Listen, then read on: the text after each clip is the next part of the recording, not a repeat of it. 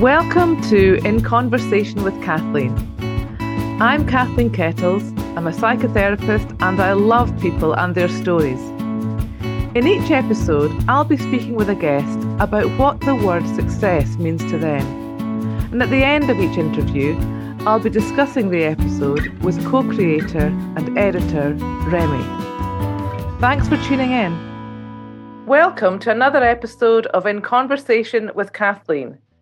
Today, I'm talking with Dr. Nicholas Palermo from the state of Connecticut in the USA. Nicholas was a family doctor for 25 years, realized there was more to life than medicine, and became a functional medical practitioner, focusing on the mind, body, and spirit of the individual. So thanks so much, Nicholas, for joining us today. So I'm going to dive straight in and ask you to tell the audience and me where you are today, what your life looks like, and what you're doing at the moment. Well, in the last years of my regular practice where I was working full-time, I became a director of a family medicine residency program. And I really enjoyed that. I really enjoy teaching. And I helped the young residents and students learn that there is more to medicine, just the algorithm or the paradigm that they've been taught, and help them get to root causes. What is the root cause of a problem? And, you know, that root cause is the trilogy of mind, body, and spirit. So I did that for about 3.5, 4 years, and then I retired from my regular practice, and now I just do consultations every morning. I do 2 or 3 consultations every morning when other doctors haven't been able to figure out how to help their patient, how to help that person who is in need. So right now, that's what I do, and at my young age of 76 years old, I still absolutely love it. That's great after all this time. And do you think the timing had to be where it was after 25 years before you kind of went into functional medicine? Do you feel that the time was right then? I do think that was the right time, and the main reason for that is I was seeing so many of my own patients not doing well and said to myself, what am I missing? And what I'm missing was not addressing the mind and the spirit that each of us have. And I did a lot of searching. I've been to different places, Hawaii, Central America, Africa, and realized that what was missing was what people are thinking and not trusting their heart, trying to think of through their mind rather than their heart. So I delved into that, and that's what I do now. That's brilliant. And I'm so glad that our paths crossed all those years ago. So looking back then on when you were much younger and to present day, what would you say the word success means to you then? You know, that's a really great question. When I was in college, I was so driven about being the best, being on top of the class, making a lot of money. And I would have called it way back then, that was success. And today I don't call that success. I call success today is waking up in the morning and being happy. I call success is having friendships, having community, having partnership. I have a very lovely fiance who I have known for many years. And to me today, really, if you will, when I tell the listeners, it's failure turned inside out. There is no such thing as failure because, as Ray Kroc said, I've never failed. I just tried and it didn't work out. So success oftentimes means if you're not successful, are you a failure? And I don't believe in that anymore. I don't believe in right or wrong or good and bad in this sense, because if you're not right, are you wrong? If you're not good, are you bad? I look at life more or less, will this bring me long-lasting health, happiness, and harmony? Well, that's where many of my patients are looking for, and they're looking for the quick fix, which is the short fix, whether it's alcohol, drugs, sex, jumping off high bridges, that's temporary and short-lived. What will bring me long-lasting health, happiness, and harmony? And what that means is, what are my real needs in life? And the other thing that I learned, as a matter of fact, you studied with John Eaton in England as well, in reverse therapy, is that my body speaks my mind. If I'm having a bodily issue, my body only has 2 ways of letting me know that I have a need, and that's either to give me an emotional issue or a physical issue. So listen to your body, and if it's not functioning like that fine Porsche, then you know that something is missing.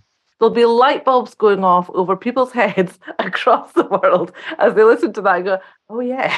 Yeah, I'm not so much a Porsche, but a battered old 1970s Fiesta, Ford Fiesta. That's a British reference. I don't think you have that car over there. But you know what I mean. That's amazing. So how did this situation evolve? You left your role as a family doctor and went into this functional medicine. How did you get to this point? Was it happening over a period of many, many years? Or was it a moment where you thought, hang on a minute? Well, I'll tell you what happened. I'm such an, in my own way, we all have our character structures, and one of mine in narcissism means I have to succeed. And I was driving myself to such a point that I was developing my own illnesses. And a good friend of mine who is no longer with us, a cardiologist friend, said to me, the only thing is you're thinking too much and you're not being enough. You're not being in the moment. And your body is trying to tell you that this is not where you want to be. And so he helped me realize that I needed to have a different direction and not to be afraid, because what rules us? Fear. Fear is our big enemy, if you will. Just like, geez, I was a little frightened that I'd be on the podcast with you today.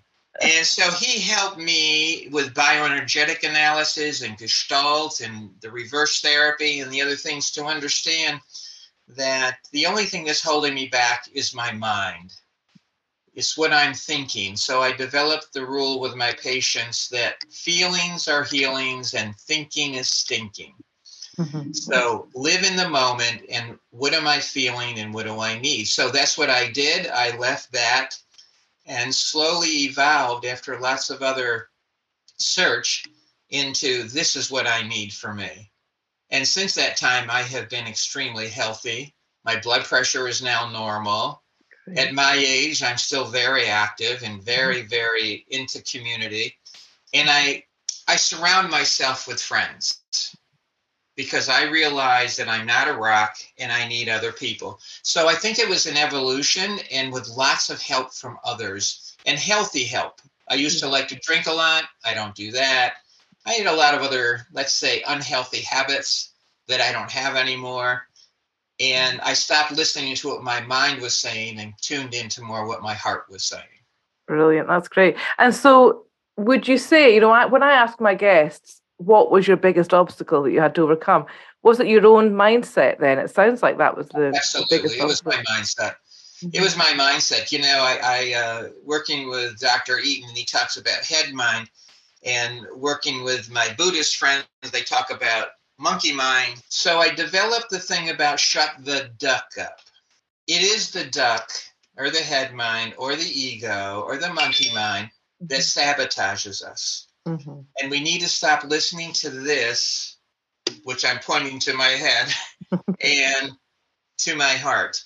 And that's where I help a lot of people. And I know, Kathleen, that's what you do too, because you're saying that your symptoms you have are telling you to stop doing what you're doing here and start doing something else. Yeah, exactly. So that's what it is. Don't listen to the mind all the time.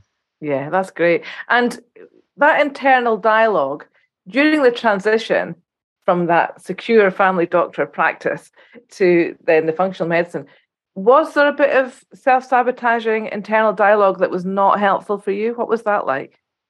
My head mind, my monkey mind, my duck is so self-sabotaging.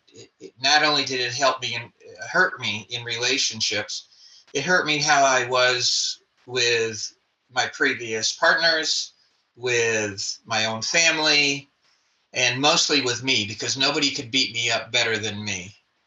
So sabotaging myself was rather easy.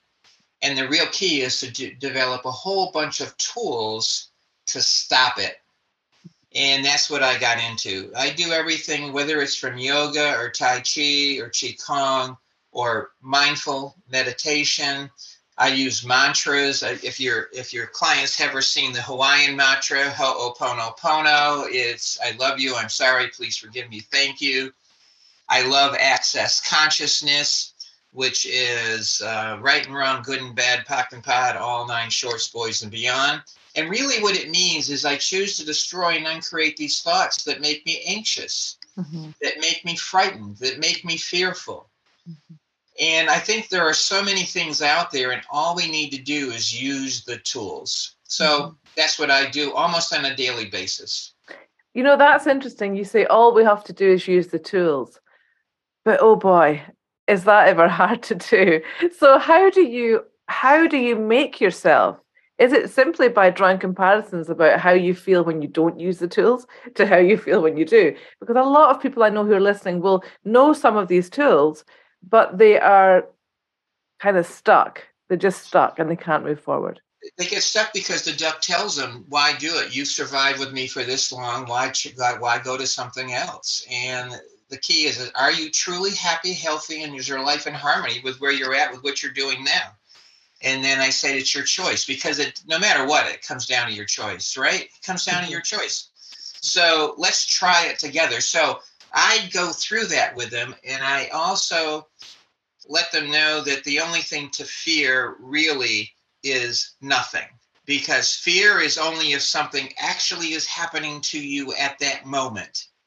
And 99.99%, no, nothing's, I feel it, that's true, yet nothing is happening to me. I went to a Buddhist once, which I liked about, because she said, I cannot meditate. I said I couldn't meditate. So I went to a Buddhist and I said, can you please teach me how to meditate? And he says, no. I go, what do you mean? I says, I want to silence my mind. He says, I've never done that. So I said to him, I says, well, how do you meditate then?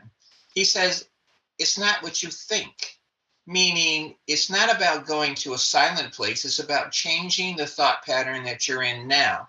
So I said, what do you do? And he's in America, and he said, this is what I do.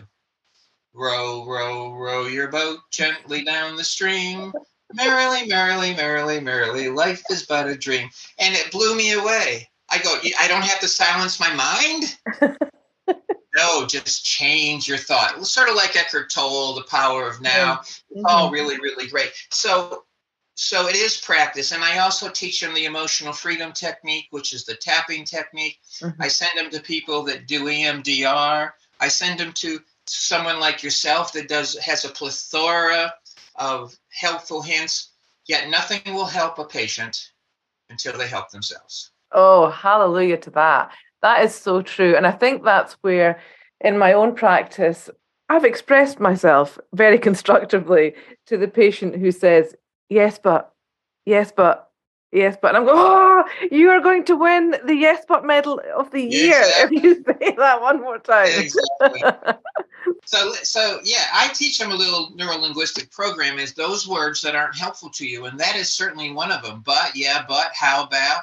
I tell them the only but I want to know about is the one they're sitting on. And the rest of them, I don't want to hear. Yet, if you think about the words we use and how it limits us and puts us in corners, is right and wrong, good and bad, should not, ought not, have to, must, always, never.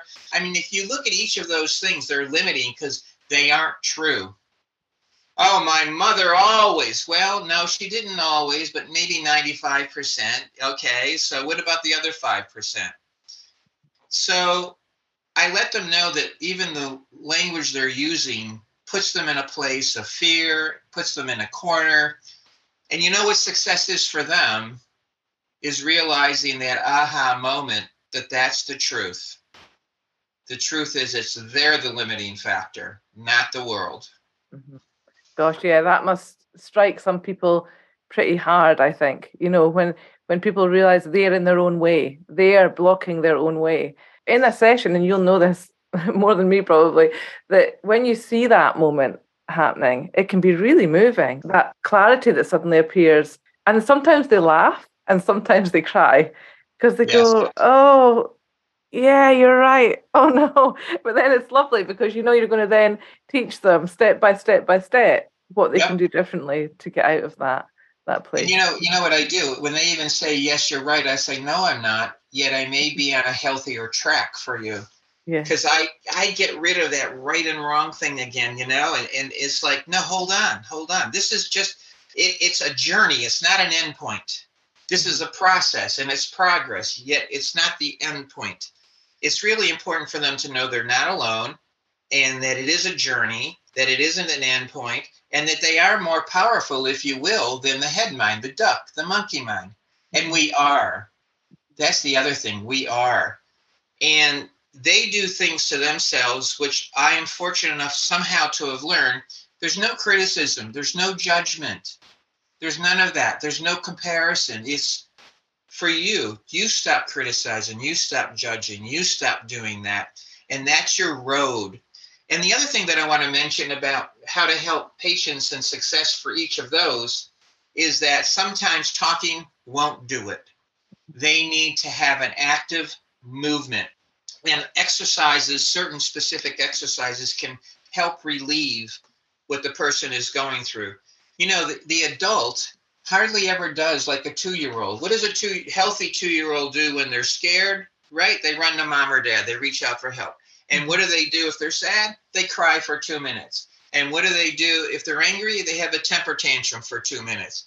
If adults would do that in healthy ways, I can't tell you how many people's progress is quicker. Oh, absolutely. I'm with you. I mean, I think even the thing about playing, you know, like going outside and playing a game, kicking a football around, you know, these things we restrict ourselves from doing because we feel silly or whatever, but we just have to lose ourselves a bit, you know, emotionally, and have freedom to do these silly things, which are actually really healthy and health promoting and liberating. So yeah, I'm completely with you. Can I ask you then, obviously you mentioned about success, what that meant to you when you were in college is quite different to where you are today. But even back then, and progressively throughout your life, have you always known you would succeed? No, I didn't know I'd always succeed, if you will. As a matter of fact, I had lots of doubts, because one of the reasons was that other people from where I grew up, which was a very low middle class family, was that I couldn't succeed because of my socioeconomic class, because I wasn't smart enough. The only time that I knew that I would succeed really was after my divorce, and all the money was gone, and I was just a struggling young doctor. I was walking down the street and saw a penny. When I picked up the penny, and the penny said to me, "You'll never be without money." And I have no idea where that moment came from or how it came from. That moment on, I did not. And that's because I let go of the other things that are attached to it. And so, no, I didn't always know I would succeed as either being a physician, or have financial means or anything along that line. And the school I went to also taught me something else, that I will always try. So even when it's the toughest time, you still try. And I came with an adage that I don't use the term quit. You don't quit. You may not get to the goal that you had hoped for, yet you don't quit. You just change directions. It's a hell of a roller coaster ride. Well, let's take it. Let's see the twists and turns, and let's have some more, you know, straighter things. But that's what life is. It's a roller coaster ride. It is, really. It really is. And I want to, because we're friends and I can say this to you, the T word is like banned from my therapeutic sessions. When people say, "I'll try that," I go, "Duh. Do not be trying, just be doing. Just do it and see what happens. Just do it." Right. Don't say to me, do not come to me next week and say, "Well, I was going to try," and then, no, do it, do it, do it. And then tell me how you felt afterwards and what the result was. I agree. Yeah, good. Because you said try, and I was like, no, Nicholas, you're not going to use that in my podcast. I do get that. That was what the college thing. So that's why the same thing I do. I am, or I am. Yeah. I am, I have. Mm-hmm. I live in the moment, which means even if I don't have something, I'm saying that I do. Yeah, good. Oh, so this is lovely. That's a great clarification of that. Mm-hmm. That's wonderful. No, that's really cool. So if you witnessed a friend or loved one going through your journey, pick any point on that journey, not obviously where you are now, because things are going so tremendously well for you, what would you say to them? What guidance would you give them? I love you. I care for you. I'm here for you. How can I be a support to you? Yeah. Nothing more to say, because, you know, if I feel the love, then it comes across in a whole different way. It's so important to know that we're not alone, mm-hmm. and we're not the only ones that have gone through this. Isn't it important to know that we're not alone? Oh, gosh, yeah. I mean, that's the thing. And I think when we meet clients or patients, they often feel that they are completely unique in their experience, that is completely, and of course, in many ways, it is unique because it's their lived experience. But when someone can hear what you've just said, I've done this, I know what you're talking about, in that moment, that can just be such a weight off their shoulders. And it is that feeling of being isolated, being completely on your own, that is devastating for humans, you know, absolutely. And the other thing, a lot of humans, you talk about how a person becomes successful, is that we all need human touch, healthy human touch. And so many people haven't had that. And so how do we get that too? That's why I do use any sort of community, healthy community thing they know about, whether it's a synagogue or a church or just a group or a discussion group. We need to do that in order to quiet our minds and to have ourselves. So I'm in agreement with you. Yeah. Thank you so much, Nicholas. Tell me, I want to ask you about where people can find you if they want to come and work with you. Can you give us some contact details? Actually, right now, I limit it so much and my practice is so full. I don't think right now I could handle any more clients. That's okay. Well, listen, this has been an absolute joy to speak to you. Thank you so much for taking the time out of your day to speak to us. It's really been a pleasure. Thank you very much. Thanks so much. Well, that was great to meet Nicholas. Really interesting what you had to say, and obviously has different pieces of wisdom from many different places and that he was pulling together, and a lot of catchphrases, easy to digest. And I can imagine when he's working with patients, that can be quite useful for them to go away with. And well, he said some of the similar things that other guests have said, like success being happiness and peace in life and having community. And he mentioned that a couple of times, that he's kind of a sense of community is really important. And he talks about that with his patients as well. There's so many different schools of thought that he's drawing from as well. I kind of had to write them all down to have a look, because some of them I hadn't heard of, but really interesting. It was interesting. I like the fact as well that it's all evolved for him, what the word success means.